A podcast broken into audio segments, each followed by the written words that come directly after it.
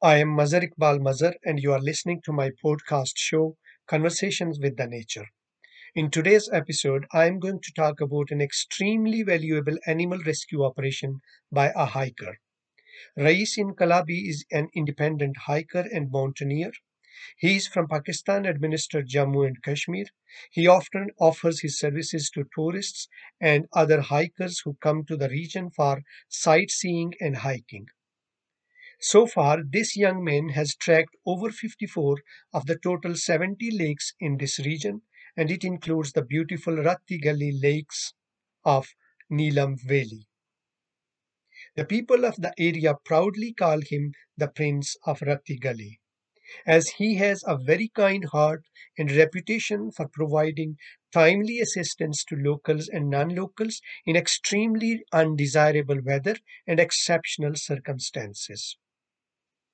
But surprisingly, this time he is rescuing not people but animals. It is out of his extreme love for these beautiful goats and their little lambs that he has involved himself in this operation.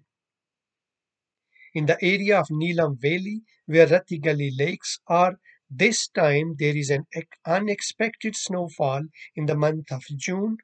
For the past several days, Many caravans of nomadic herdsmen and their livestock have been stranded here in the snow. Remember, in summer every year, they hike all through the hilly areas of the tiny state along with their animals in search of safe pastures. When Rais Inkalabi and his volunteers team were informed that several herds of goats had been caught in the storm, they immediately launched a rescue operation without seeking any assistance from outside agencies. And you will be surprised to hear that no government operation at any level has yet been reported to rescue these goats and their keepers fighting the harsh weather.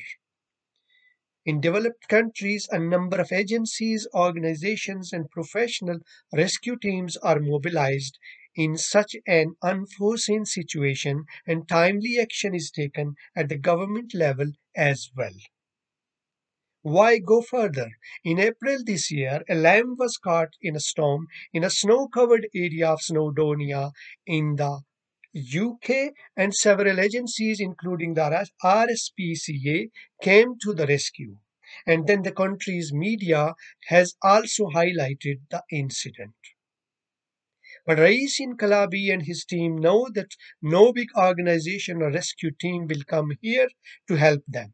Therefore, they have started this operation at their own without any safety equipment. Let's find out from them about their remarkably brave and timely rescue operation. जी, नहीं sir government का अभी तक कोई आदमी यहाँ नहीं पहुँचा। मैंने गवर्नमेंट को ये इतला की थी।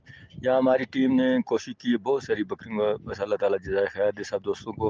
उन्होंने हमारे साथ मिलकर ये निकाला। है गवर्नमेंट को मैंने ये, आज तो यही कहा था कि भाई, अगर आपके पास लोग नहीं है तो मेडिसन जो डॉक्टर है मेडिसन को भेजा जाए ताकि जो जानवरों को ज़्यादातर नमूनिया हो गया। وہ اب جو جو بچ کے ہیں، وہ اب نمونیا سے مر رہے ہیں۔ وہ نہیں کر سکے سر ان کی وہ مجھے میسج کرتے ہیں یا آپ ڈیٹا کلیکٹ کر بھیجیں میں نے کہا، میں کوئی تنخواہ تو نہیں لیتا آپ سے۔ ہم یہی کر سکتے ہیں، ان کو کوشش کرتے ہیں جو جو بچ سکتے ہیں ان کو کوشش کرتے ہیں ہم نکالنے کی۔